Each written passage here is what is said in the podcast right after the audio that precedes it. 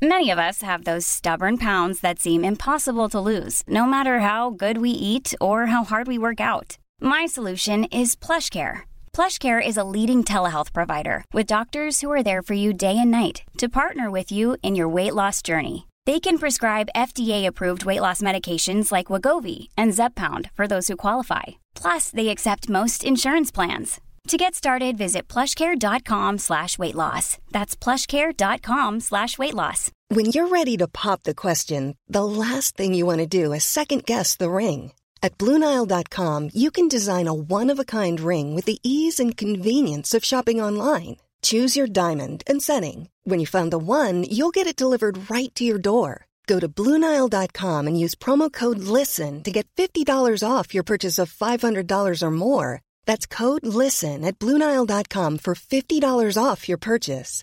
Bluenile.com code LISTEN. Quality sleep is essential. That's why the Sleep Number Smart Bed is designed for your ever evolving sleep needs. Need a bed that's firmer or softer on either side? Helps you sleep at a comfortable temperature? Sleep Number Smart Beds let you individualize your comfort so you sleep better together. JD Power ranks Sleep Number number 1 in customer satisfaction with mattresses purchased in-store. And now save 40% on the Sleep Number limited edition Smart Bed for a limited time. For JD Power 2023 award information, visit jdpower.com/awards. Only at Sleep Number stores or sleepnumber.com. Hej älskling. Hej. Välkommen. Mm, tack. Jag tänkte att vi kan börja med att, att checka in med varandra. Och bara se hur vi har det. Det var ett tag sedan som vi verkligen hade en, en chans att sätta oss ner och prata. Mm. Om vår relation. Ja. För pratar gör vi ju varje dag. Ja. Men du menar mer liksom hur vi känner oss i relationen och vart vi står och vad vi så. Ja.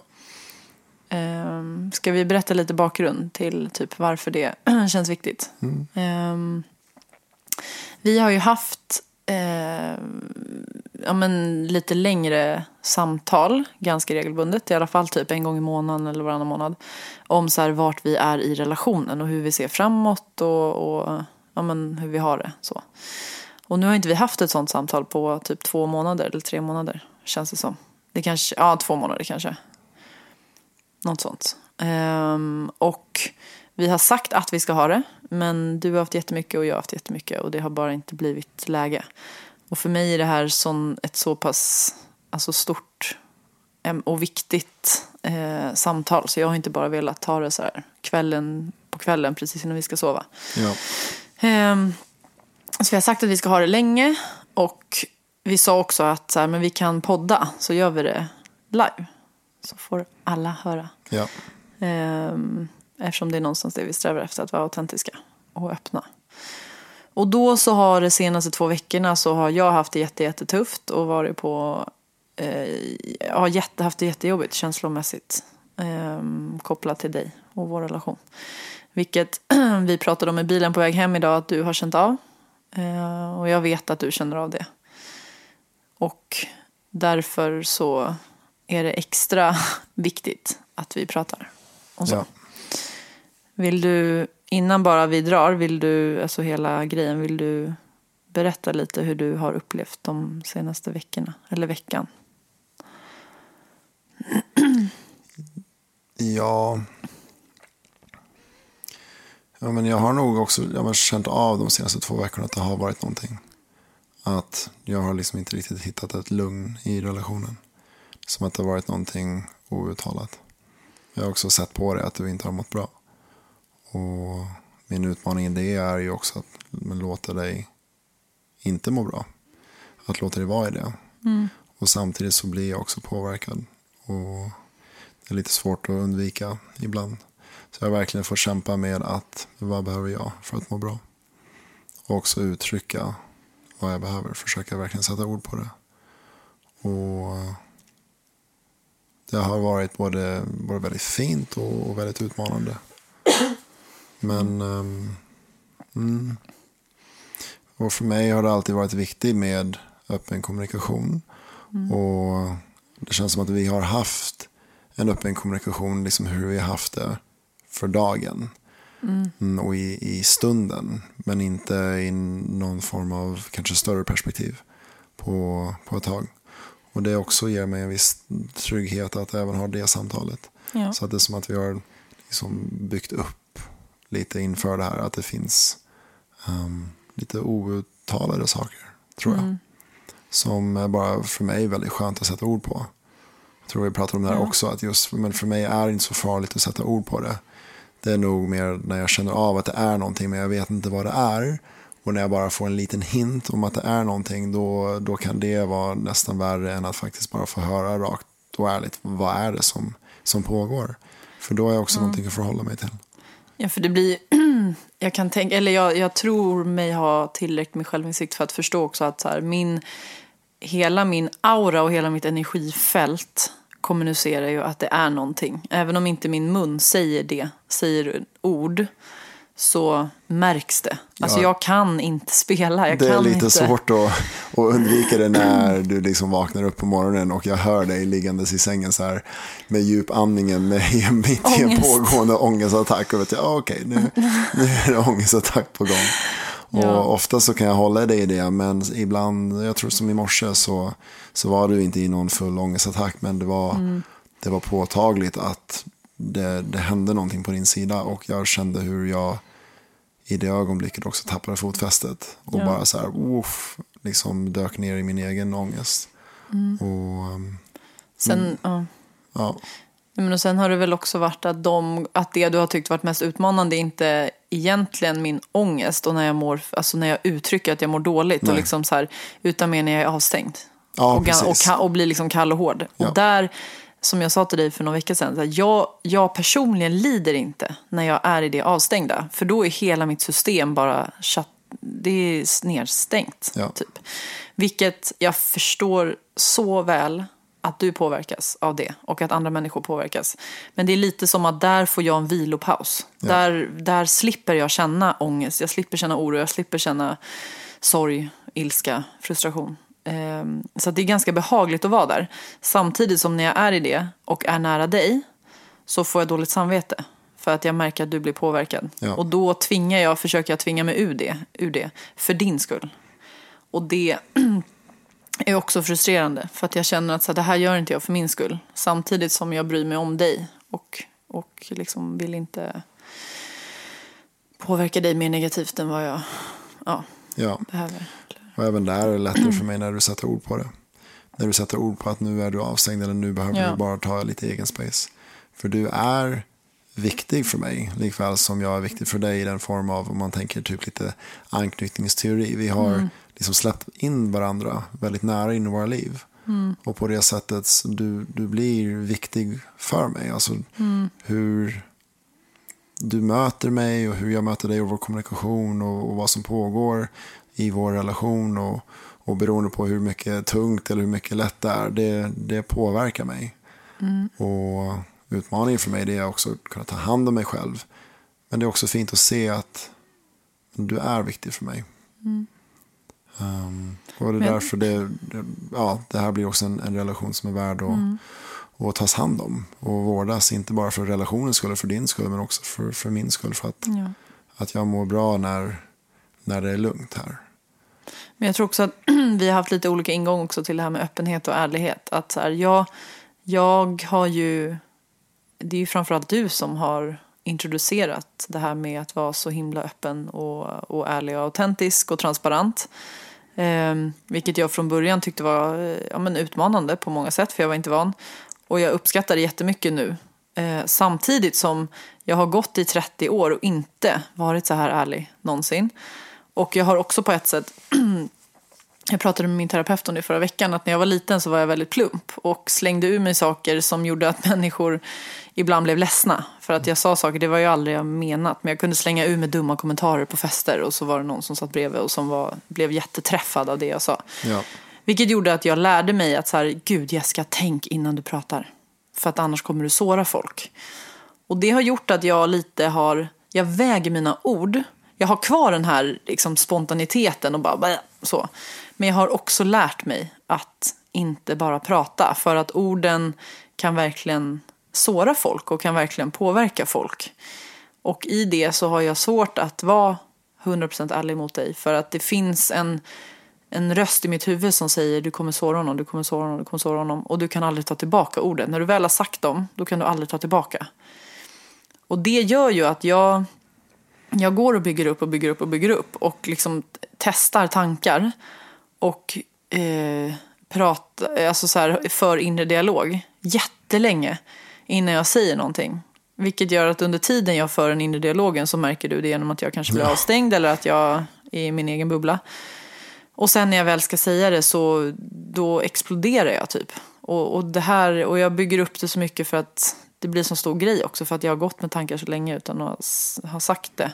Ja. Eh, och då att addera till att jag är ganska svart eller vit ibland i mina tankemönster. Vilket gör att ena dagen så kan tankarna vara jätte, jättesvarta och de är brutala och skoningslösa och jättedömande och negativa. Och andra dagen så är det inte alls så. Då är de jättefina och positiva. Och ja. det är därför jag är rädd för att sätta ord på de här svarta tankarna. För att jag är rädd att det blir så onyanserat. Samtidigt som de svarta tankarna finns ju där. Ja. Och tyvärr så blir de mer och mer förekommande ju mer jag trycker bort dem. Ja. Och nu håller jag på att explodera. Och de känner jag av, oavsett om du uttrycker dem eller inte. Jag, ja. jag känner ju att det är något som pågår. Som jag ja. hade beskrivit de här två senaste veckorna mm. så skulle jag säga så här. I, I den här relationen, och jag tror att i alla relationer så finns det, det finns alltid en rörelse. Det, det är aldrig statiskt. Det är aldrig liksom, vi är aldrig på, på samma plats. Så, och ibland kan jag känna så här, men ibland är jag en rörelse på väg in i relationen. Och ibland mm. är jag på väg i en rörelse liksom på väg mer in i mig själv. Ibland är jag på väg liksom lite mer ut ur relationen. Um, och jag tror att de, de, senaste två veckorna har jag, det har hänt liksom flera saker inom mig. Som har gjort att ah, jag har verkligen öppnat upp in i den här relationen. Och delvis så har det lite med det att göra, men det är mer så här inre, inre mm. blockeringar, inre tankar som har släppts och jag har liksom känt att jag har hittat ett lugn i mig själv inför den här relationen tillsammans med dig och det har varit jätteskönt. Och samtidigt så säger jag så här, ja men då, då liksom fylls jag med kärlek till dig och mm. liksom fylls med den här känslan av bara, ah, öppenhet och mjukhet och, och längtan att vara nära dig. Och samtidigt när jag från den platsen når ut till dig och jag mm. märker att okej, okay, du var inte alls på samma plats. Det, det jag möts tillbaka av är någon eh, lite hårdhet, lite vasshet, lite, men om du är stressad eller om jag möts av ångest eller oavsett, då, då liksom i, i, sin tur så kan det där också trigga igång mitt system. Och då mm. blev jag lite nervös eller lite, ja, jag blev inte alls mött på samma sätt. Um, mm. Och det gäller för har verkligen varit för mig att, att, att kunna se det och att fortsätta kunna vara i kärlek, men det har varit jävligt sårbart. Mm. För där är liksom helt plötsligt mitt hjärta bara öppet. Det är som att, hej Jessica, jag visar hela mig själv för dig. Och sen så, mm. även om du inte alls har varit på väg bort från relationen, så har jag bara, min hjärna och mitt system har tolkat mm. dina signaler som att, åh gud, du tycker inte om mig. Åh nej, nu är du stressad. Åh nej, nu mm. ifrågasätter du mig. Och när inte jag har koll på det, då, då kan jag stänga ner. Så mm. på det sättet har mitt system verkligen varit igång de här två senaste veckorna. Det har varit jättetufft. Mm. Det har varit påfrestande liksom, att behöva liksom deala med mitt eget system som är både jättekär och jätteöppen och sen så liksom så mötas i att åh oh, nej, nu stänger jag ner och, mm. och att det blir tufft. Um, så det har varit utmanande. Det har varit utmanande att känna att gud vad jag liksom oh, verkligen öppnar upp mig. Mm. Och att inte bli mött med exakt samma sak tillbaka kan kan också vara väldigt sårbart och väldigt tufft. Jag tror att jag reflekterade för någon vecka sedan, typ så här, men ofta i början av en relation där, där två människor är jättekära i varandra. Men det är ju en fantastisk plats att vara för, för man öppnar upp sig och båda två är typ lika kära och man, man, typ, man blir mött liksom med samma känslor och det, det är tryggt och det är bara någon sorts fantastiskt um, så här, mm. fantasilekfull um, plats. Men sen desto längre man kommer in i relationen, desto mer av vad ska man säga, verklighet man möts, eller desto mer av, av ens eh, tuffa sidor kan komma fram. Och då är det mm. inte säkert att, att den ena eller den andra personen är alltid lika öppen. Jag kan Nej. vara jätteöppen en dag, du kan vara jättenedstängd en dag. Mm. Och om jag är jätteberoende av din reaktion, men då är det så lätt för mig att bara, ja, ah, du älskar inte alls mig och, och så. Ja. Så där, där har mina två senaste veckor varit. Det har varit så här jätteöppen mot dig och i den här relationen och, och trygg mm. och lugn. Och samtidigt i samma ögonblick har det varit rätt tufft när, när jag inte har upplevt att du har varit på samma plats. Mm. Och sen har vi inte kunnat sätta ord på det också. Så då har det också mm. varit som en, en, inre liten stress som har pågått. Typ så här, ja, men vad pågår? Mm. Typ. För jag, jag, tror att det ligger också någonting typ i reptilhjärnan i, i människors kroppar. Att när, när det inte är lugnt, när våra närmaste relationer runt omkring oss inte är lugna och trygga, ja, men då, är det, då signalerar det fara. Um, mm. Typ rent biologiskt. Så att jag tror att mitt ja, system har, är, lite, är lite, lite utmattad efter de här två veckorna. Mm. Och jag har ju, alltså det är det som blir så svårt. För att jag ser ju hur mitt mående och mina processer, hur det påverkar dig. Och det är där jag på ett sätt tror att jag skyddar dig genom att vara tyst och genom att dra mig undan och, och liksom undvika dig. Plus att jag har känt också så här att varje gång som eh, det har liksom kommit en situation där det har varit extra påtagligt att jag kanske har varit avstängd och du har försökt nå ut eller ja, så har det verkligen, verkligen inte varit läge att prata. Alltså det, kan, det har varit liksom att vi har varit på väg till någon middag eller ja, så. Precis. Och då har det blivit lite för mig som att så här, men vi tar det här när det är läge. Alltså mm. så här, jag behöver sätta ord på saker men vi tar det när det är läge. Och sen har det inte blivit läge. Och då har jag bara gått och byggt upp och byggt upp och byggt mm. upp. Och till slut så känner jag bara att så här, jag håller på att explodera. Och jag vet inte vad jag ska göra av allting. Och så här, uh, så. Och för min egen del så vill jag nog uttrycka så här att jag behöver inte eller vill inte bli skyddad från dig. Mm. Det vill säga när du drar dig undan och försöker skydda dig, skydda mig från dina känslor. Det kan nästan bli det motsatta. Det vill säga att, mm. oj, nu märker jag hur tydligt du drar dig undan och då kan mitt system dra igång ännu mer. Mm. Det, det, är den där icke-kontakt som kan vara ännu tuffare mm. än bara faktiskt att få höra men hur är det där inne? Vad är mm. verkligheten just nu? Jag känner att jag har mycket lättare, med, mycket lättare att förhålla mig till verkligheten än att förhålla mig till mina fantasier om vad som pågår in, inom dig mm. och varför du drar dig undan. De kan vara värre. Mina tankemonster kan vara värst. Mm. Men så snart man kan sätta ord på någonting för mig, men, ja då har jag någonting att ta i. Då blir du mm. verklig för mig.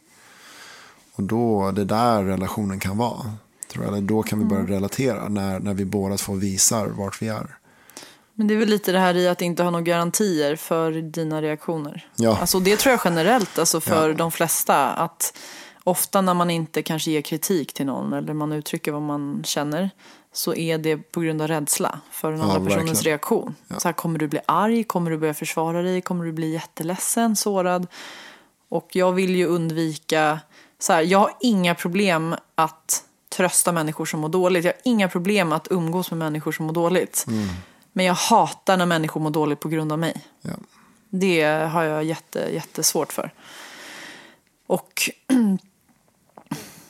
ja, men jag tror att det är det. Jag försöker liksom skydda dig från att vara ledsen på grund av mig. Um, det är nog kört ja. oavsett tror jag. Ja, du är redan ledsen på grund av mig. det, jag har redan åsamkat och, och, och därför ett sitter vi ändå lidande. Här. Ja, men och därför sitter vi ändå här och, och har den här, men vill sätta ord på det. Mm. Usch, jag har magknip. Mm. Ja, det tog 17 minuter, 17 minuters intro för att komma fram till ja. att vi ska prata. du har lite magknip. Mm. Mm. Och är typ lite gråtfärdig. Ja. Nej, men och sen så här, jag behöver liksom lägga till att i det här, så här, jag går i terapi nu och en gång i veckan. Det är den bästa terapin jag någonsin har gått i. Eh, men också en av de tuffaste just för att det når på djupet eh, och rakt in. I alla de här mörka rummen och garderoberna som jag inte har vågat närma mig förut. Ehm, så att alltså, jag håller på att liksom göra upp med min barndom. Eh, och så här på djupet ta reda på vem, vem fan jag är och varför och vem jag vill vara och eller vilka jag är. Om man nu ser till att man inte är en, en person utan jag har ju massa delar i mig. Men okej, okay, vilka är jag? um, och det är en jättekänslig process och en, uh, det blir lite som att det blir en fruktsallad där, där alla frukterna till slut har mosats med så en mortel. Så att jag vet inte vad som är apelsiner eller äpplen eller päron längre utan det är bara en, allt är bara frukt. Och det gör att så här, relationen till dig och vad jag känner inför dig det blandas med allt. Från så här, lilla Jessica och barndom, mina föräldrar, eh, ja, men allt, uppväxt och där jag är nu, min, min sko, mitt plugg idag, mina jobb, min framtids oro, bla bla bla bla bla. Så att jag vet liksom inte, när jag känner någonting kring vår relation, jag kan inte sortera. Att så här, är det här magkänsla? Är det baserat på mina murar och strategier och försvar? Eh, är det baserat på liksom tidigare erfarenheter av tidigare relationer? Där jag jämför dig med andra och så. Så att jag, jag vet fan inte vad som är vad. Och då är det läskigt för mig att sätta ord på saker för det blir nästan som att jag, jag tror att jag kräver av mig själv att jag ska ge dig en sanning. På så här, jag känner det här och jag behöver det här. Därför att. Och att det är typ, när jag väl har sagt någonting så kan jag inte ta tillbaka det. Eller ändra mig.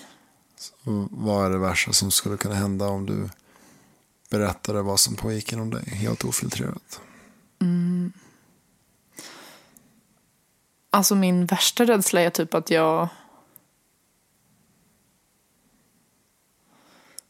Um... Nej, men värsta rädslan är att jag säger någonting som gör dig så pass ledsen eh, och sårad på djupet att du känner så här, det här kan jag inte läka eh, tillsammans med dig. Och eh, det här gör att eh, jag vill inte vara tillsammans med dig Jessica. Så att oavsett vad du vill så kommer jag välja att lämna det här nu. Um, och så går du. Mm. Um, och att då sitter jag där och så kanske jag kommer ångra mig bittert i hela mitt liv och känna så här, jag borde aldrig ha sagt det jag borde aldrig ha sagt det där. För det är lite som att i mitt system, efter hela den här plumpgrejen när jag var liten, så byggdes det någon känsla i mig av att så här, fan, varför sa jag det där? Varför sa jag det där? Varför sa jag det där? Åh gud, om jag bara hade kunnat spola tillbaka tio sekunder i mitt liv. Så det är som någon sån här, ah, gud, jag, jag vågar liksom, vissa ord kan jag bara, jag är livrädd för vad konsekvenserna ska bli. Ja. Att jag kommer ångra mig. Och att du, ja men att du drar. Eller att du blir så jävla sårad. Det är typ som någon som, nu har jag aldrig varit otrogen och har aldrig haft en tanke på det. Men så som jag kan tänka mig, om jag sätter mig in i känslan hos en person som har råkat vara otrogen, eller råkat, men så här, har blivit jättefull, haft en bara, ja, det har bara blivit helt fel och typ råkat vara otrogen med någon på jobbet på någon fest. Alltså den ångesten som jag bara kan tänka mig att man vaknar med dagen efter. Av att så här, jag har sumpat 18 års lojalitet och tillit på ett hångel. Och nu ska jag berätta det för den personen som jag älskar mest i världen. Och den här personen kanske kommer lämna mig och aldrig mer lita på mig igen. Någonsin. Och jag kan inte göra det här ogjort. Alltså jag kan... Jag har sån pass inlevelseförmåga att jag kan liksom tänka mig den situationen. Och därav att jag aldrig skulle vara otrogen. För att jag kan typ inte tänka mig en värre tanke. Och inte för att det här är på något sätt liknar otrohet, men bara den här känslan av att så här, jag har gjort någonting eller jag har sagt någonting som jag inte kan ta tillbaka och som fick så här, extremt förödande konsekvenser. Eh, det är jag livrädd för. Ja. Mother's Day is around the corner. Find the perfect gift for the mom in your life with a stunning piece of jewelry from Blue Nile. From timeless pearls to dazzling gemstones, Blue Nile has something she'll adore. Need it fast? Most items can ship overnight. Plus, enjoy guaranteed free shipping and returns. Don't miss our special Mother's Day deals. Save big on the season's most beautiful trends. For a limited time, get up to 50% off by going to Bluenile.com. That's Bluenile.com. Hey, it's Danny Pellegrino from Everything Iconic. Ready to upgrade your style game without blowing your budget? Check out Quince. They've got all the good stuff shirts and polos, activewear, and fine leather goods, all at 50 to 80% less than other high end brands. And the best part? They're all about safe, ethical, and responsible manufacturing. Get that luxury vibe without the luxury price tag. Hit up quince.com slash upgrade for free shipping and 365 day returns on your next order. That's quince.com slash upgrade.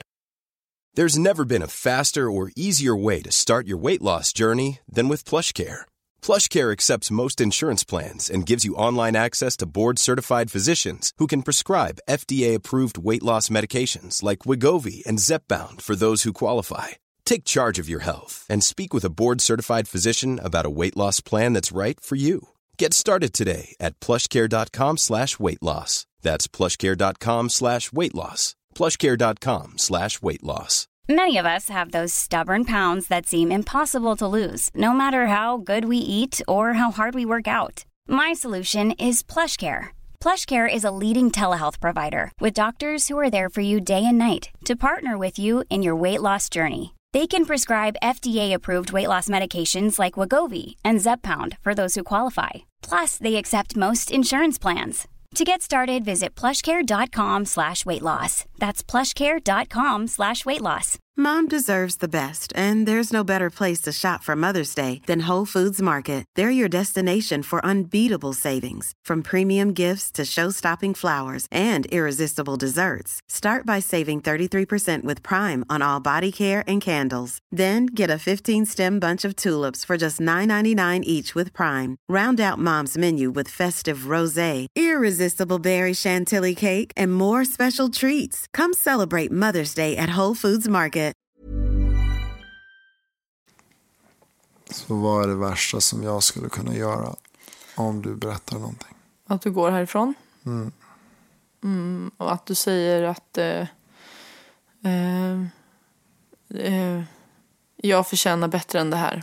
Eh, du, eh, jag vill inte ha dig i mitt, jag vill inte vara med dig. För att du sårar mig och gör inte mig till en bättre person. Det är jag livrädd för. Ja.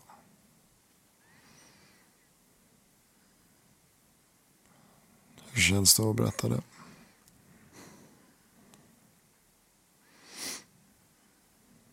Skönt att få säga det. Samtidigt som du är också så här. Jag tror att jag har sagt det i någon podd tidigare, men att jag har aldrig varit med någon person som är så trygg som du är. Vilket gör det extra sårbart, för att du är inte en person som kommer vara som blir beroende av en annan person på det sättet, upplever jag. Alltså att du har så pass mycket självkärlek att du skulle inte vara i en relation som var destruktiv under en längre period. I alla fall inte idag. Eh, vilket gör att du kommer välja ditt mående och din hälsa eh, framför en destruktiv relation. Eh, och inte välja att bara vara med någon bara för att slippa vara ensam eller så. Och det gör att så här, jag vet att du kommer inte vara beroende av mig på det sättet. Att så här, du skulle kunna leva ett ganska bra liv ändå. Och det är, det, det är ju extra läskigt för mig. För då, är det, då, då finns det någon form av, så här, då kickar min prestationsångest in. Att om jag inte är good enough, då, ja, då kan du bara säga tack och hej. Och så kommer du ha det bättre på annat håll. Typ. Och, Så behöver du prestera då i den här relationen för att jag ska stanna kvar. Ja, lite så känns det. Och det känns också från min senaste relation, så eh, när jag blev tagen på sängen och så här, inte var beredd på det breakupet, så har jag på något sätt också lärt mig att så här, Jessica, återta kontrollen. Du får inte vara den som står med svansen mellan benen och bara får ett chockbesked som du inte är beredd på och som du inte har varit med och tagit ett beslut i. Att så här, om ett breakup ska liksom, för min kropp just nu, så säger den att så här, det ska antingen vara du som tar initiativ till det, eller så är det ni tillsammans. Ja. Det får inte vara han. Eh, För du klarar inte av ett sånt. Att bli lämnad på det sättet igen. Ehm, och det blir ju rädslan då. För då tänker jag att så här, men åh gud, om jag säger någonting som gör dig så jävla ledsen så att du går. Även fast det handlar om att jag tvivlar på vår relation och säger någonting om dig som jag tänker på. Så är jag ändå rädd att det ska göra att det blir liksom omvänt och helt eller fucked up. Ja. Så vad skulle du behöva från mig ikväll? När vi pratar just nu. Jag behöver typ att du, oavsett hur du reagerar, att du liksom påminner mig och dig själv om att du har bett om det. Alltså att, så här, att jag inte känner skuldkänslor för att jag har sagt någonting. Utan att du liksom, hur du än reagerar, att du eh, ja, men på något sätt så här tackar för att jag berättar. Att jag vågar berätta. Ja. Eh, och inte reagera med så här, okej, okay, stopp, nu blev det för mycket. Eller, och blir det det, då blir det det. Det, kan, det fattar jag. Men mm, eh, ja, men att du ja, påminner mig om att, du, att det är du som har bett om det. Så. Mm. Jag, känner, jag känner spontant att, att det låter otroligt fint det du säger. Mm. Och att även, även i det så att din ärlighet är, är som en gåva till mig. Och att den är viktig för mig. Och ja, det stämmer. Jag, jag verkligen längtar efter att få se mer av dig. Och få se, och få, få se den, den delen av dig som är du. Inte den delen av dig som du sätter upp i någon slags fasad. Och det är oavsett om det är en, en fantastiskt härlig Jessica där bakom eller om det är en, en ilsken, uppriven mm. hjärta och själ som ligger där bakom. För den känner jag ändå av. Jag känner mm. ändå av de sakerna. Och det är som att i mitt relaterande så längtar jag efter ett, ett djupare möte. Och ett möte som också går förbi de här fasaderna som vi så lätt kan sätta mm. upp mot varandra. Och verkligen, jag känner att, att um, jag kan verkligen gå in i ett space där jag, där jag jättegärna lyssnar på vad du har att berätta. Och även med, med, med tanken om att men, det du säger måste inte nödvändigtvis vara sant. Att det du, det du säger är, är det du känner. Och att du kan få känna 15 olika saker samtidigt. Du kan mm. samtidigt som du känner en oändligt mycket kärlek i det här ögonblicket så kan du också känna extremt mycket hat och extremt mycket ilska och extremt mycket vrede och extremt mycket sorg. Och att det, att, att det nästan kan få ligga som en, en hög med, med pannkakor, du vet staplade ovanför varandra. Pannkakstårta? Ja, en pannkakstårta. Mm. Och det är du, det är alla de, de delar av dig. Mm. Och ja, verkligen, det kan påverka mig och det kan dyka upp sorg i mig och det kan dyka upp, det kan dyka upp känslor i mig när, när jag hör dig säga saker. Men jag kan också känna att men jag måste inte agera på det direkt. Mm. Jag måste inte slå ut eller gå upp eller gå härifrån. Min intention är verkligen just nu att, att vara här i mötet med dig. Och, mm. och verkligen också, det blir som en, en även som, nästan som en, en meditation eller som, som en övning bara, men att, att bara lyssna. Att, att i den här sekunden bara ta mm. mitt eget och bara lägga det åt sidan och, och verkligen bara nyfiket bara lyssna och se vad du har att säga, vad det är som kommer upp. Och också att vi har tid för det. Um, men även om vi pratar nu och, och, du är ärlig och jag blir ledsen, det, jag menar, det betyder inte att det måste ta slut. Mm. Eller att vår relation är färdig nu. Att vi kan också, att mina känslor också får plats. Mm. Men att vi kan också ta en sak i taget. Och just nu så är det, är det dina känslor känner jag som, som just nu får, får komma fram. Och det tycker jag är jätteviktigt. Så jag mm. lyssnar jättegärna på vad, vad som är i dig. Alltså högt och lågt. Och, om du skulle vilja skulle jag jättegärna vilja lyssna på, på allt som pågår i, din, i, din, i ditt hjärta och din hjärna just nu.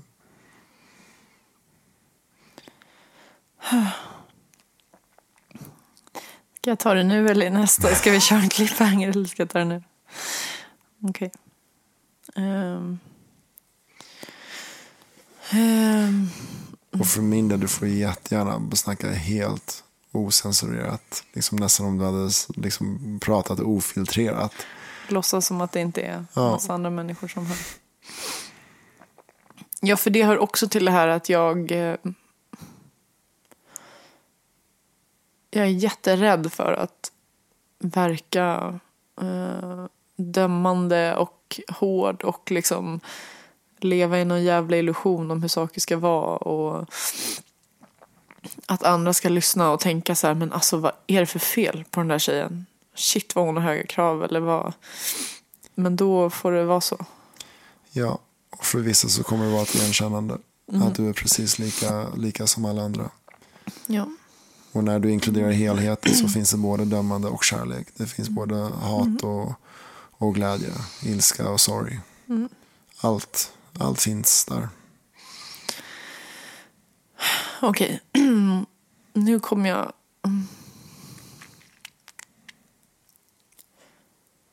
Nu bara, jag behöver typ säga det för mig själv, men så här, nu kommer jag om jag ska prata osensurerat så behöver jag också bara flagga för att det kanske blir lite ostrukturerat. Mm. Och inte liksom... Eh, det kanske inte blir någon röd tråd i det här. Det kanske blir superspretigt och jätte ja, osammanhängande. Men då är det så. Ja. Um, och jag hoppas att du inte säger stopp. Um, men behöver du säga stopp så får du säga stopp. Mm. Okej. Okay. Um, jag har, som du vet, så, så här, vår relation började, eller vi sågs för typ tio månader sedan på Ängsbacka. Uh, och uh, var liksom efter tio dagar på Ängsbacka så flyttade vi ihop hit till Bromma. Och det har varit sjukt intensiva månader. Det har varit liksom... Alltså för min del har det inte gått Alltså det har aldrig gått liksom mer än en vecka eller två veckor utan att det har varit tufft. På något sätt tufft. Det har varit också jättefint men det har liksom egentligen så har det från start alltid funnits med något form av så här moln på himlen typ i den här relationen. Och då ganska tidigt så på ängsbacken, så konstaterar vi att vi är några så här tvillingsjälar som verkligen har setts för, alltså där vi speglar varandra hela tiden. Där jag ser ja, men delar som jag inte kanske har vågat visa eller vågat ta fram. Eller, eh, och ja, skuggsidor och sånt som jag inte vill identifiera mig med ser jag i dig och jag tror att det är likadant åt andra hållet. Och det här, eh, alltså jag tror att liksom bara du introducerade det begreppet Twin Flame och just så här, vad, vad en twin flame relation innebär och att det inte alltid är lätt och att det innebär utmaningar och att man möter sig själv. Alltså att du blir på något sätt min tvilling. eh, gör att jag har liksom, det är det jag typ har hakat upp mig på när det har varit jobbigt. Att så här, men det här är meningsfullt, det här är liksom syftet med en twin flame relation, det är så här det ska vara. Det är inte konstigt. Eh, och gud vad jag lär mig mycket om mig själv i den här relationen. Och gud vad jag måste gå igenom det här. Jag kan inte fly. För att jag har varit så himla bra på att så fort en relation inte är bra så är jag så här, men det finns något bättre, det finns något bättre. Och det har gjort att så här, jag är jätte, eh, både förvånad och imponerad av mig själv. Att jag har, trots att det har varit tufft, var, alltså att jag har stannat. Eh, eh, för att jag är ganska otålig och jag har ganska haft ganska höga liksom, drömmar och tankar om hur mitt liv ska se ut och hur min nästa relation ska se ut. Och speciellt efter min förra relation så var det vissa saker som jag sa så här, gud jag behöver verkligen det där i nästa relation, jag ska inte tumma på det och så här. Och så har inte alla de sakerna funnits i den här relationen. Eh, och jag har liksom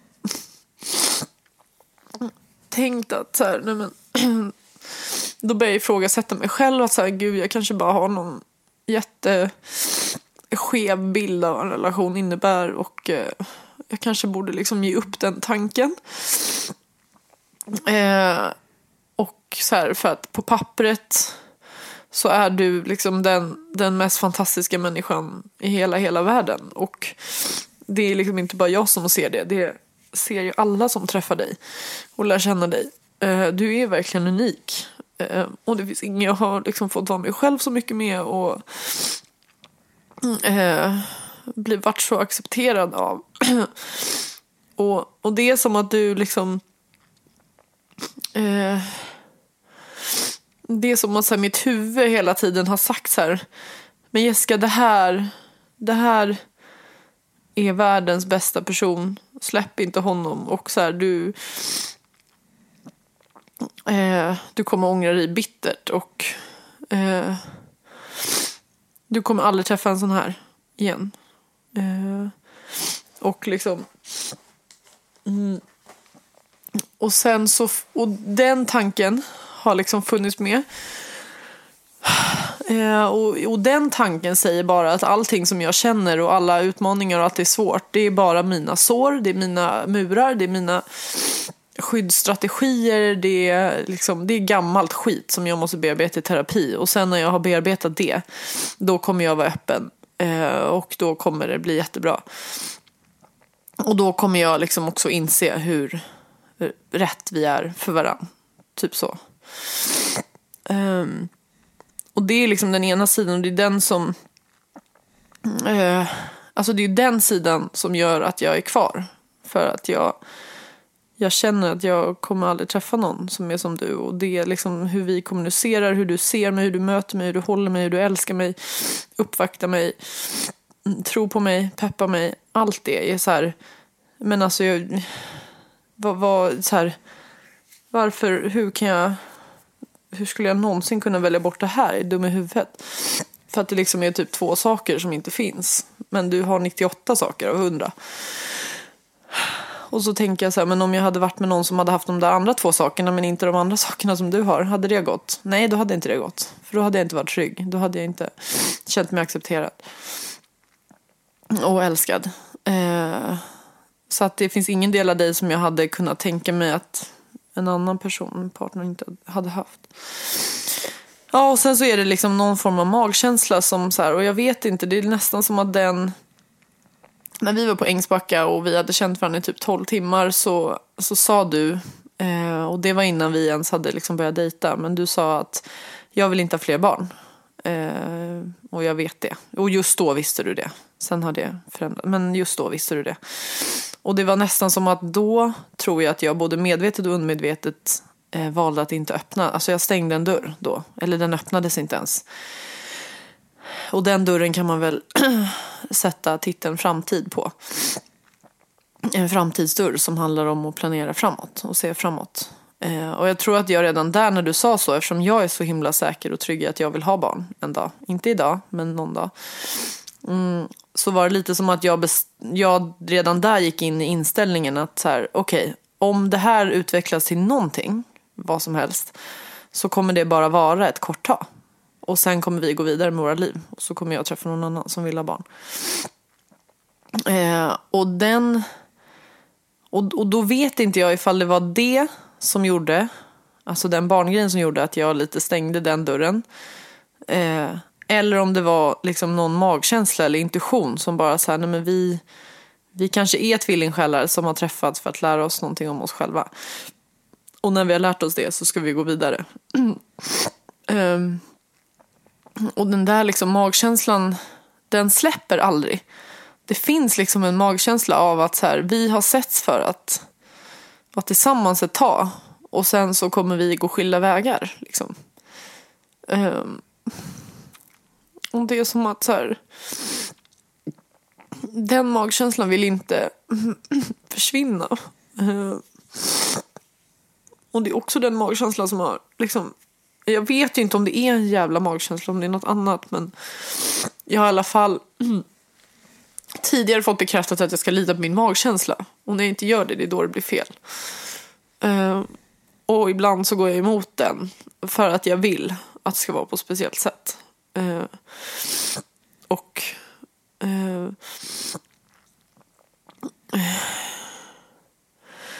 så den magkänslan har liksom funnits med från början. Att så här, du och jag är ett tag och sen inte mer. Vilket gör att så här, jag kan inte planera framtid. Jag, eller jag kan inte, jag ser inte framtid. Eh, och det gör mig så jävla ledsen. När du har uttryckt att du vill planera framåt. Och jag liksom... Jag går nästan bara och tänker så här, när ska jag flytta tillbaka till Sankt Eriksplan? För att jag saknar stan. Eh, jättemycket. Mm. Och det kanske är liksom en bagatell att så här, det borde inte spela någon roll vart man bor. Men jag är liksom, mitt hjärta är verkligen i stan. Och jag känner att så här, även om jag är i stan mycket på dag, alltså så här efter skolan och efter jobbet och så, så är det liksom, jag åker den, jag bor inte där nu. Eh, och jag vet att du inte är låst i Bromma och liksom eventuellt flyttar i, så i framtiden och att det inte är någonting som är låst. Men så oavsett det. Eh, men jag känner igår kväll när vi skulle sova, jag började gråta och så sa du vill du berätta och så sa jag så här, nej inte nu. Då var det liksom att det bara sköljde över mig en sorg över att jag saknar min lägenhet jättemycket. Eh, och eh, eh, och det är som att liksom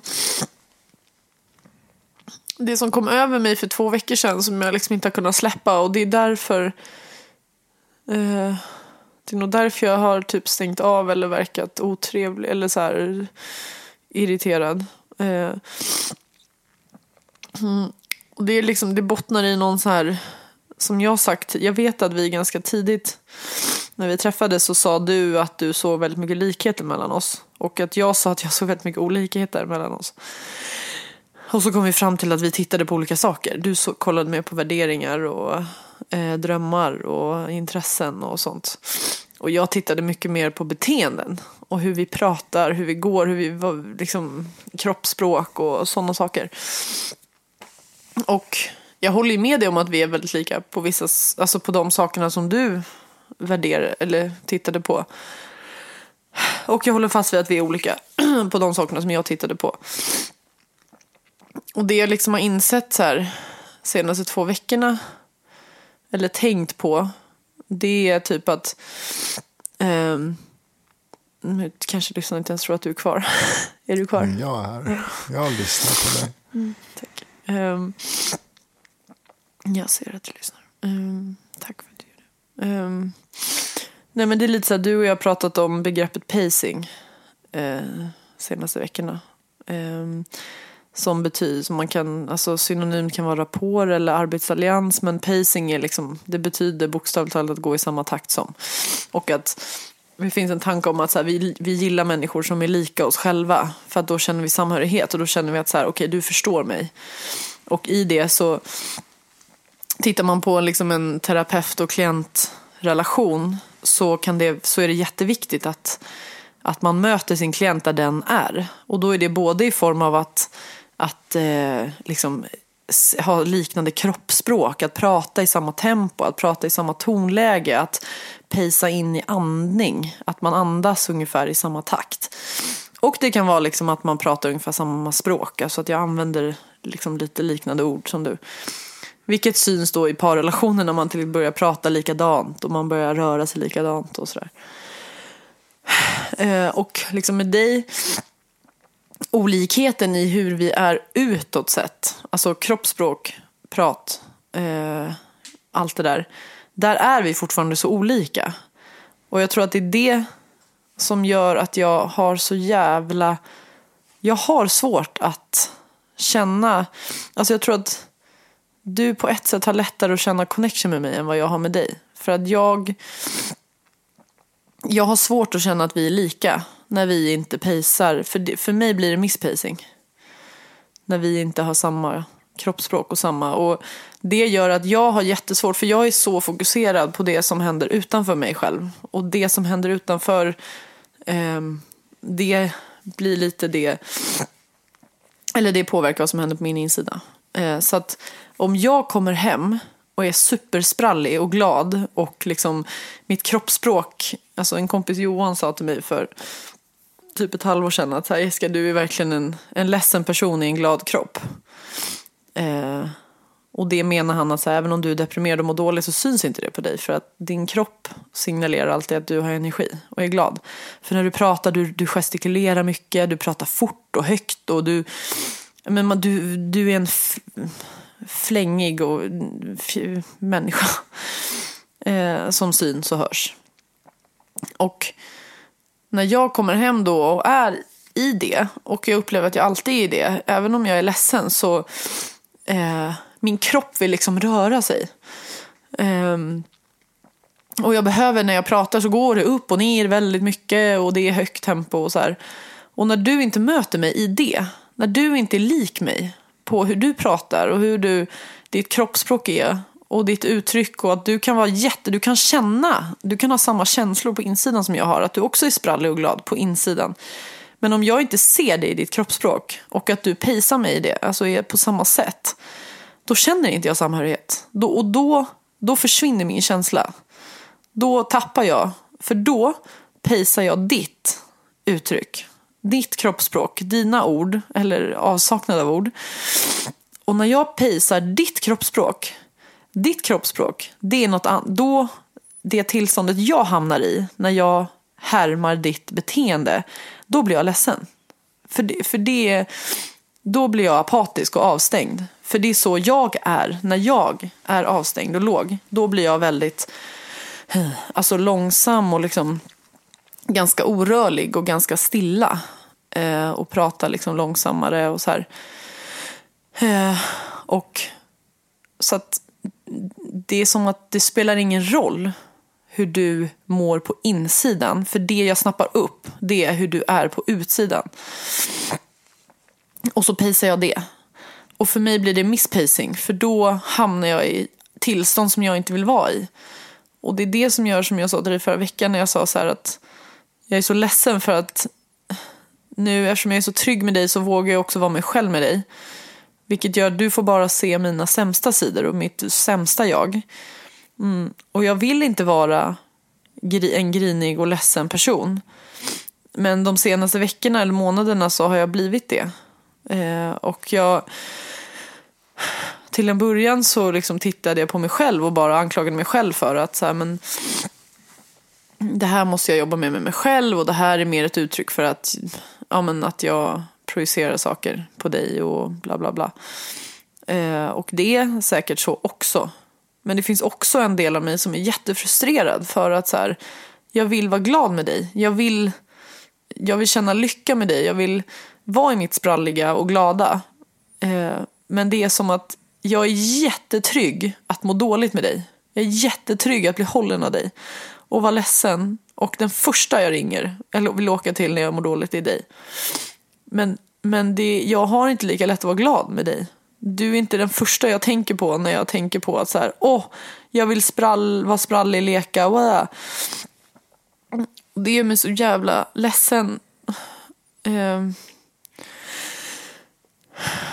för att så här, fan, en relation ska ju liksom också vara en, en, någonting som verkligen ger energi och som där jag kan tanka.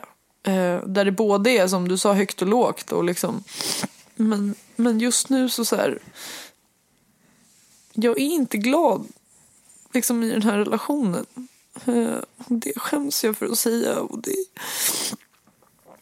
det här är ju typ jobbigast att säga. Och liksom det gör ont i mig att tänka på att jag ibland är gladare med andra personer. För att de pejsar mig i mitt, liksom, mitt spralliga och glada och...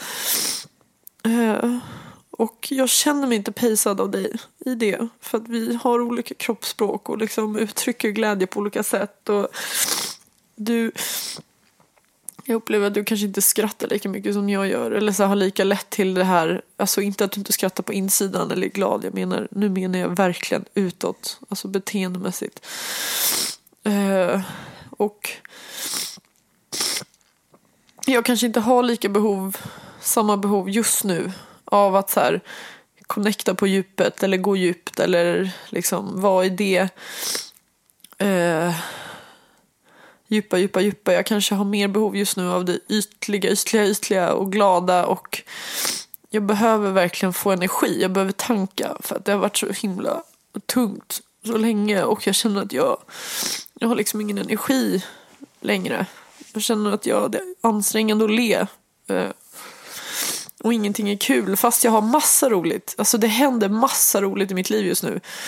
Om jag skulle se på mitt liv utifrån så är jag typ avundsjuk på mitt liv. Alltså på riktigt. Jag ser hur mycket som helst som jag gör.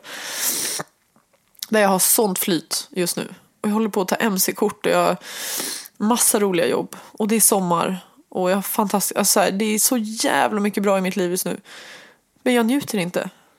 Jag går bara runt i liksom en dimma och bara, jag vill bara sova. Eh, och det är ju verkligen så här depressionstecken. Eh, och det är liksom som att, och varför jag inte vill säga det här till dig, det är för att om man tänker oss som varsitt instrument så är det som att så här, du är piano och jag är trummor. Och vi ska skapa en låt. Och alltså, du är, vad sa jag att du var? Piano? Mm. Ja, du är piano. Det här pianot är jättebra stämt och det är jättevackert och det är fantastiskt. Och om man bara hade gjort en låt med piano så låter den, liksom, det är en fantastisk låt. Och jag vill inte på något sätt ändra pianots så klang eller så. Och trummorna är också jättebra och när det bara är en trumlåt så är den också aspampig och cool och bra. Och det som händer i vår relation, som jag känner just nu, det är att trummorna och pianot ska skapa en låt. Och så blir det inte en bra låt. Och då går trummorna in och anklagar pianot. För att det är pianos fel att det inte blir en bra låt. Och säger, men du måste, du måste, alltså för att det här ska bli en bra låt så måste du stämmas om. Du måste, liksom vara, du måste vara annorlunda. För annars kommer det här inte bli en bra låt. För att vi, vi, har inte alls, vi, inte, vi spelar inte samma tonart. Så du måste byta tonart. Och, och det är ju för trummornas skull. Det är ju för min skull. Eh, att om jag ska tycka om den här låten och låten i vår relation. Då behöver pianot förändras. Och, men pianot by itself ska inte förändras. Eller förä men nu pratar vi om förändring igen och det här att allting förändras. Men just nu, precis så som det ser ut just nu. Så som låten låter just nu så är det en falsk låt. Alltså inte falsk, men förstår du? En dålig låt. En dålig låt är det. Och jag vill inte förstöra det här pianot. Jag vill, och det jag känner nu när jag är ärlig och pratar det är att jag, jag känner mig som trummorna som sitter och talar om för pianot att det är felstämt. Och att det är fel. Och jag tycker inte att pianot är felstämt. Det bara passar inte till trummornas tonart. Eller trum, trumman. Typ ackord. Eller vad fan man nu kan inte ens vad det är. Men, mm. Och det är därför jag inte vill säga någonting för att det är så här, om du bara vore du, om, om du och jag inte var tillsammans och jag bara träffade dig och vi var vänner och du skulle be mig spegla dig och säga så här, vad ser du när du ser mig? Vad, liksom, vad tänker du om mig? Och om du fick vara helt ärlig, skulle du liksom förändra mig på något sätt? Skulle du ge, ge mig tips eller råd eller feedback på något sätt? Alltså som en, en observatör eller en, bara en vän så skulle jag bara säga nej, gör ingenting annorlunda. Du är perfekt precis som du är. Jag vill inte förändra en millimeter på dig. Um, uh, men som din flickvän så kan jag inte säga så. Um, och det är för att liksom den du är just nu påverkar mig. Uh, och och jag har liksom kommit till en gräns där jag är så här, men hur mycket ska jag behöva förändras? Alltså, hur mycket ska jag behöva jobba med mig själv för att det här ska funka? Uh, och vad fan ska jag göra? Liksom. Uh, och det är som att så här, hade vi haft en period, så här, ett år när vi hade varit, eller ett halvår bara, där vi hade varit superkär och haft det jätteenkelt och jättebra och jättehärligt då hade någonstans det varit ett bevis för, eller ett kvitto på att så här, okej okay, men jag vet att vi kan ha det enkelt också. Jag vet att vi kan ha det bara på moln. Eh. Men nu har inte jag ett sånt facit för att det började för mig, det var liksom väldigt stormigt och fantastiskt från början. Men, men jag har inte haft en längre period där det varit enkelt. Eh, så jag vet inte vad det är jag strävar efter eller vad jag ser framför mig. Mm. Uh. Uh. Och det gör att så här, ja, jag vill förändra dig för min skull, men inte för din skull. Uh.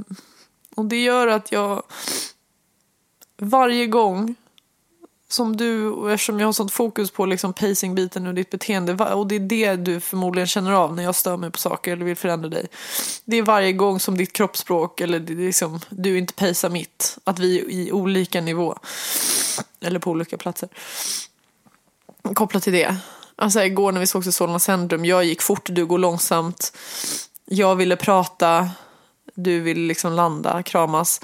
Och då, det bara, jag håller på att explodera inombords. Jag vill bara... Ah, alltså jag blir så jävla arg. Och det enda som gör att jag inte skriker, det är att mitt förnuft säger mig så här, Jessica, det är inget fel på honom. Det är er match just nu som inte är bra, men det är inget fel på honom. Men känslan är liksom, ah, jag blir så jävla frustrerad.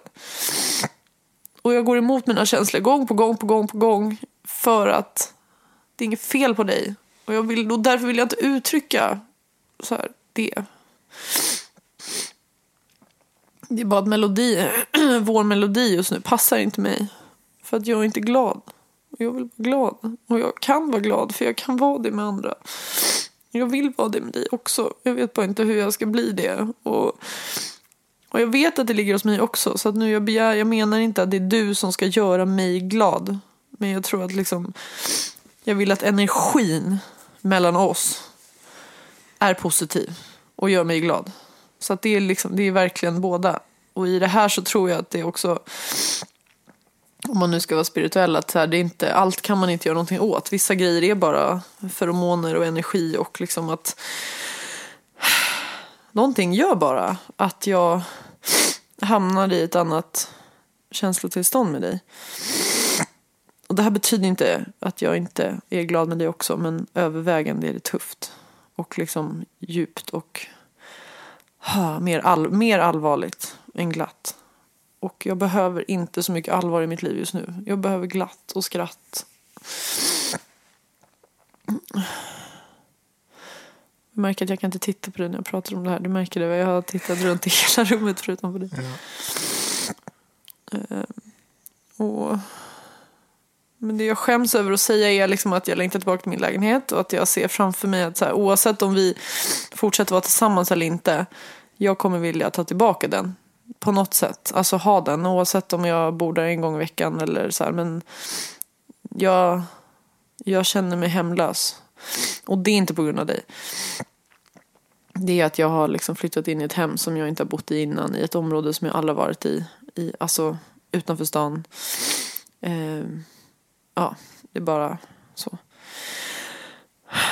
Men eh, nej, jag känner mig vilse. Jag känner mig rotlös och jag känner att jag, det finns inget ställe där jag får space, där jag kan vara själv. För att det, du har två barn som är här till och från. Och jag trivs inte i skogen. Det har massa skog här utanför. Så tycker man om skog så är det världens mysigaste område. Eh, men jag kan liksom inte fly någonstans. Så jag känner mig liksom lite fången. Och nu har det gått typ en timme. Åh, oh, gud. Och... Nu behöver jag att du säger något. Ja, jag vill bara checka lite jättesnabbt hur känns det just i den här sekunden. Just i den här sekunden när jag får höra dig prata så känns det skönt. Ja. Att ha sagt, satt ord på allt. Mm. Och jättetufft. Ja. Mm. Mm, tufft känns det. Mm. Tack för att du berättar. Att du delar vad som pågår i dig. Jag fattar mycket bättre. Bättre liksom ditt, ditt välmående eller ditt, ditt agerande liksom senaste, senaste veckorna. Hur det här också känns som att det, det har tärt på dig. Mm. Och jag kan verkligen nästan se hur, hur liksom i den där små ögonblicken av att av misspacing. Att oj, nu går jag långsamt och nu går du snabbt. Mm. När, när du inte kan säga någonting i det ögonblicket. När, liksom, när den frustrationen bara får bygga upp i dig. Och det enda du, det enda du lägger märke till att Okej, okay, han går så långsamt och nu går jag så snabbt och så går jag ännu långsammare och du går ännu snabbare och så går jag långsammare. Och att hur den liksom tär invändigt. Mm. Och det, jag känner mig jättelugn med att du tar upp allt det du gör. Och jag kan också känna igen mig precis i det exempel som du säger där med när, när vi möttes och jag gick långsamt och du gick snabbt. Mm. För i mig så fanns det också ett behov av att connecta och bli pacad och bli mött. Och, och jag, jag vet exakt vilket ögonblick du menar. Även fast vi inte har pratat om det. Och, och i det ögonblicket så kunde jag också känna bara Gud vad snabbt hon går. Gud vad hetsig hon är hennes Mm. rörelse där. Gud vad, vad, vad hon spelar. Och det är som att jag älskar den liknelsen som du har med, med pianot och med trummorna. För det är, det är liksom typ den grymmaste pianot och de fräckaste trummorna. Och varken trummorna eller pianot behöver stämmas om. Och som du säger, men pianot för sig själv. Och det är nästan som att i den liknelsen, om jag bara hakar in i den, så är det som att jag ser att men, men pianisten har ett par noter framför sig och kör järnet på någon jazzlåt. Och sen så eh, trummorna har ett annat par noter framför sig och kör järnet på någon sån här vad, Metallica. Metallica Highway to Hell, liksom så här hårdrock. Och det är alltså det är sån osynk och, och disharmoni som det är. När vi liksom, och samtidigt så ser jag hur liksom så här, ingen snackar med varandra. Ingen så här, alltså Vi bara det, försöker överrösta Det är som att två människor, två proffsmusiker har klivit in i rummet och bara fått för sig, men vi ska köra den här låten. Och den andra bara, "Nej, men vi ska köra den här låten. Och sen så säger, frågar man inte ens, ska vi köra den här låten? Och när man börjar spela så, så har man inte ens samtalet om att vilken låt vill vi köra. Det är bara typ så här, men hallå, du, du spelar inte efter noterna, säger trummisen. Och medan pianisten bara säger, men hallå, du spelar inte rätt takt. Och båda tror att man till och med spelar samma låt. Det, men, eh, men så är det ju inte. Och det är klart att, att pianisten tror ju att, att, att trummisen är ju världssämst. Och, och trummisen tror ju att, att pianisten är ju helt störd i huvudet och borde hängas med, med pianosträngarna. Liksom, Och byta ut den. Men vart fan tog eh, elgitarren vägen och, och de andra? Och det enda som jag ser framför mig, men vad händer om båda de två vänder sig till varandra och säger, men vilken låt vill vi, vill vi spela? Vad vill vi skapa tillsammans? Och, och för mig så handlar det om kommunikation. Alltså att prata. Och jag vill verkligen säga att i det ögonblicket när du kände dig frustrerad över att det gick långsamt. Det hade varit guld värt för mig att bara få höra det. För då tror jag att vi hade kunnat stanna upp och bara titta på varandra. Och bara, i det ögonblicket bara få uttrycka våra behov. Hade jag uttryckt mitt behov i det ögonblicket så hade det varit så här. Älskling, vi har inte setts på två dagar och nu möts vi här på den här shoppingcentret där vi möttes. Och jag skulle nog bara behöva typ en, en, en minuts kram tillsammans. Och sen är jag helt på att vi springer in på, på mataffären, köper de grejerna vi ska och sen så rusar vi iväg till, till det stället som vi skulle i högt tempo.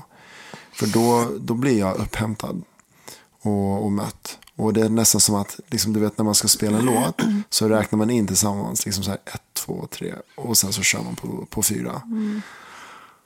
Och mer än så tror jag inte, tror inte att jag behöver för att kunna hoppa, hoppa upp dit.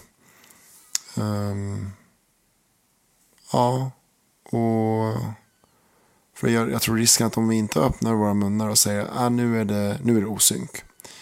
Men då, då, då känner vi den disharmonin och den går så djupt inom oss båda. Att vi känner av det så starkt när, eh, när, vi, när vi är där.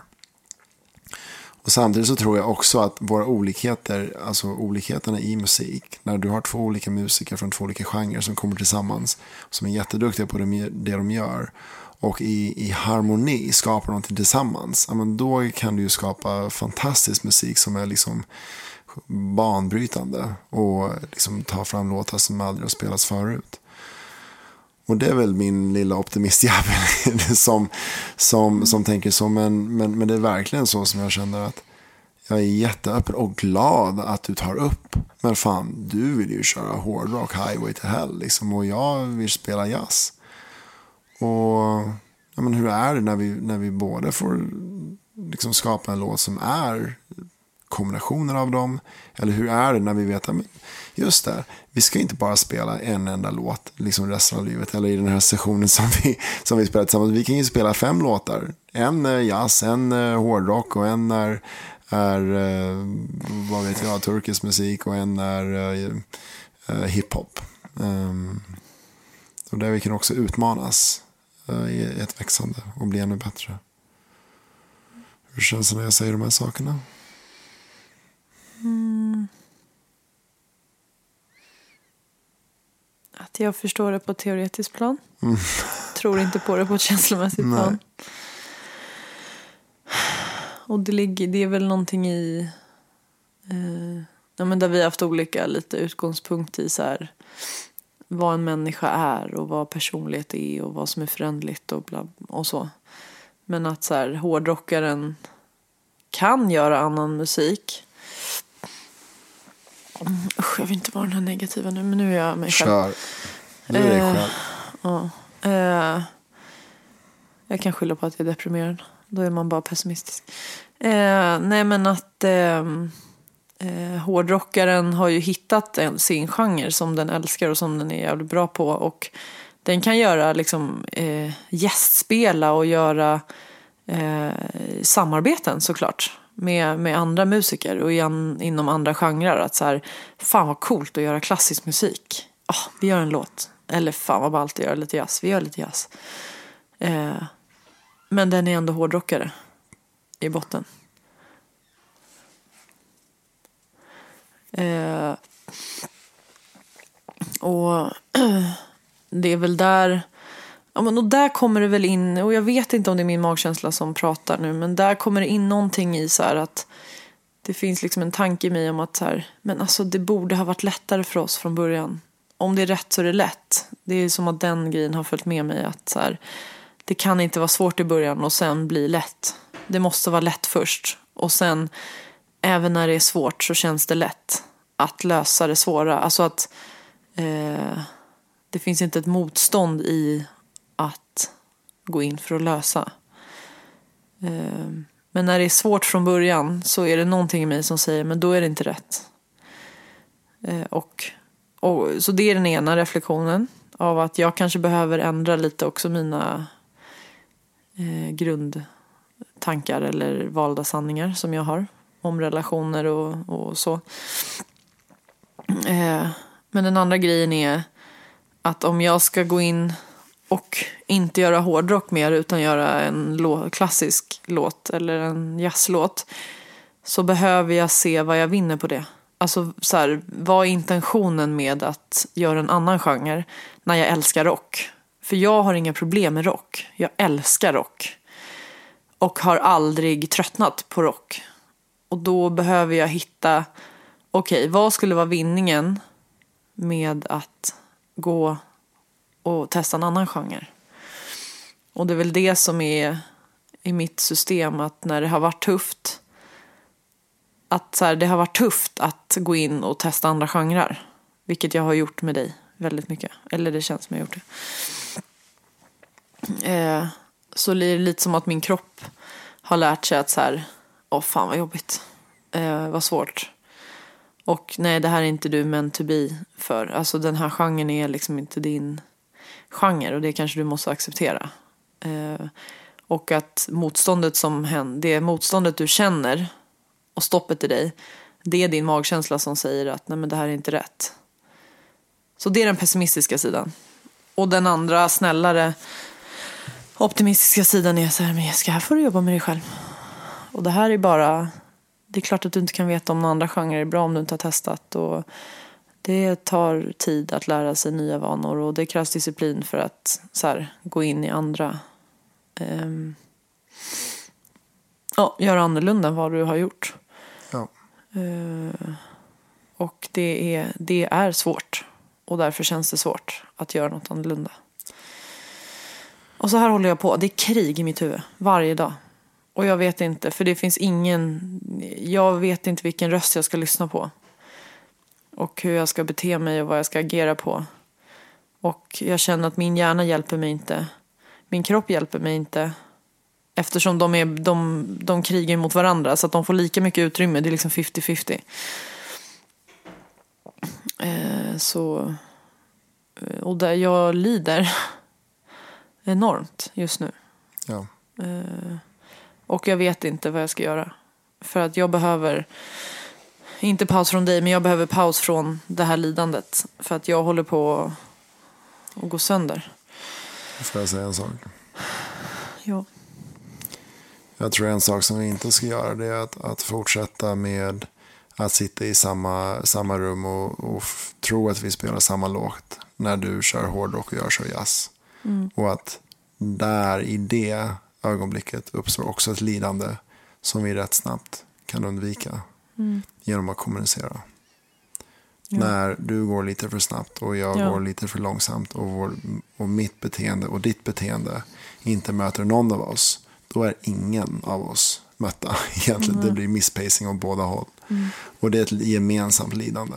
Och den mm, vill jag eh, få slut på eh, i, i de ögonblick som vi kan. Och då vill jag verkligen säga så här att, att ehm, jag vill bjuda in till någonting som, som kallas för Radical Honesty. Det är en bok som jag håller på och läser. Som, eh, och, som handlar om att, att vara ärlig med vad som pågår i mig just nu.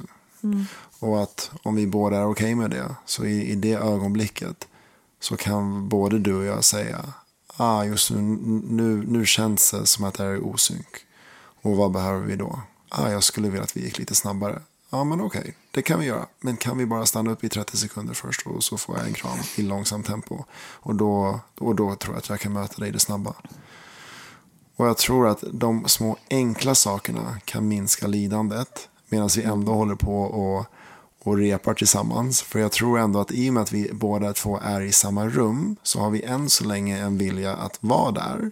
Även om vi båda två kan lida och, att även om du kan lida något extremt mycket.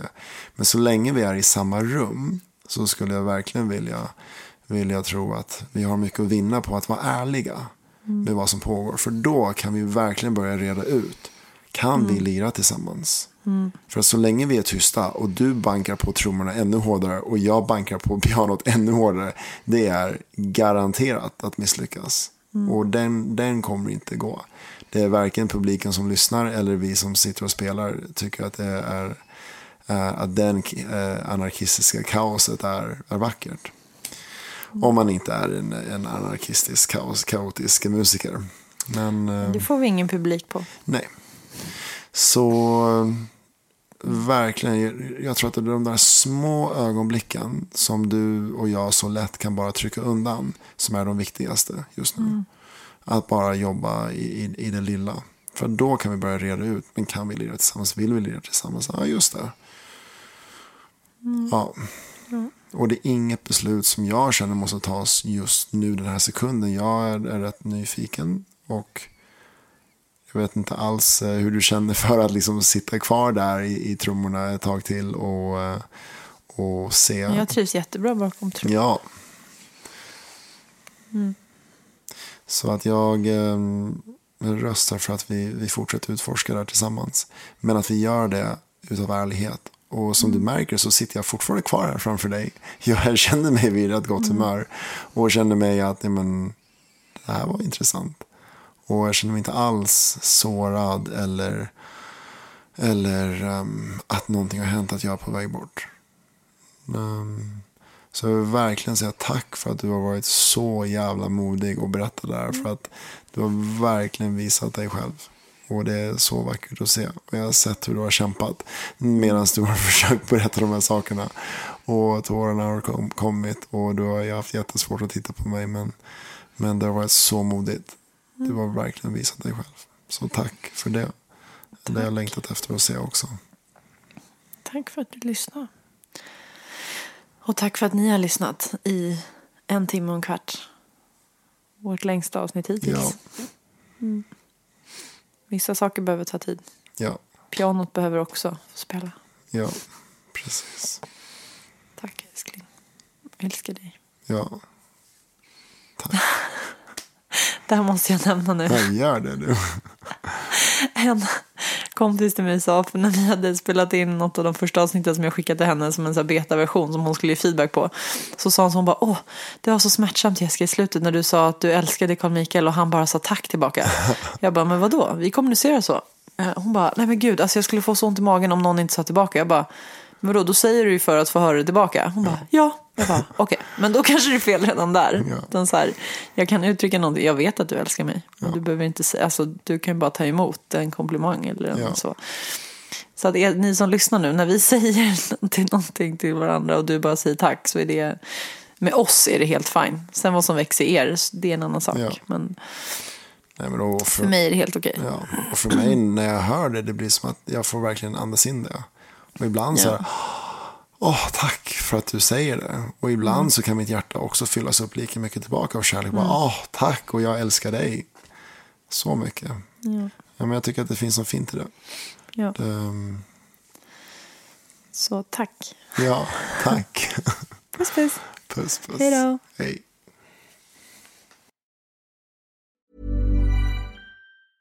A lot can happen in the next three years. Like a chatbot may be your new best friend. But what won't change? Needing health insurance. United Healthcare Tri Term Medical Plans are available for these changing times. Underwritten by Golden Rule Insurance Company, they offer budget friendly, flexible coverage for people who are in between jobs or missed open enrollment. The plans last nearly three years in some states, with access to a nationwide network of doctors and hospitals. So, for whatever tomorrow brings, United Healthcare Tri Term Medical Plans may be for you. Learn more at uh1.com. Imagine the softest sheets you've ever felt. Now imagine them getting even softer over time. That's what you'll feel with Bowl and Branch's organic cotton sheets. In a recent customer survey, 96% replied that Bowl and Branch sheets get softer with every wash. Start getting your best night's sleep in these sheets that get softer and softer for years to come. Try their sheets with a 30-night guarantee. Plus, get 15% off your first order at bowlandbranch.com. Code BUTTERY. Exclusions apply. See site for details. Hi, I'm Daniel, founder of Pretty Litter. Did you know cats tend to hide symptoms of sickness and pain? I learned this the hard way after losing my cat, Gingy. So I created Pretty Litter, a health monitoring litter that helps detect early signs of illness by changing colors, saving you money and potentially your cat's life. Pretty Litter is veterinarian developed, and it's the easiest way to keep tabs on your fur baby's health right at home. Go to prettylitter.com and use code ACAST for 20% off your first order and a free cat toy. Terms and conditions apply. See site for details.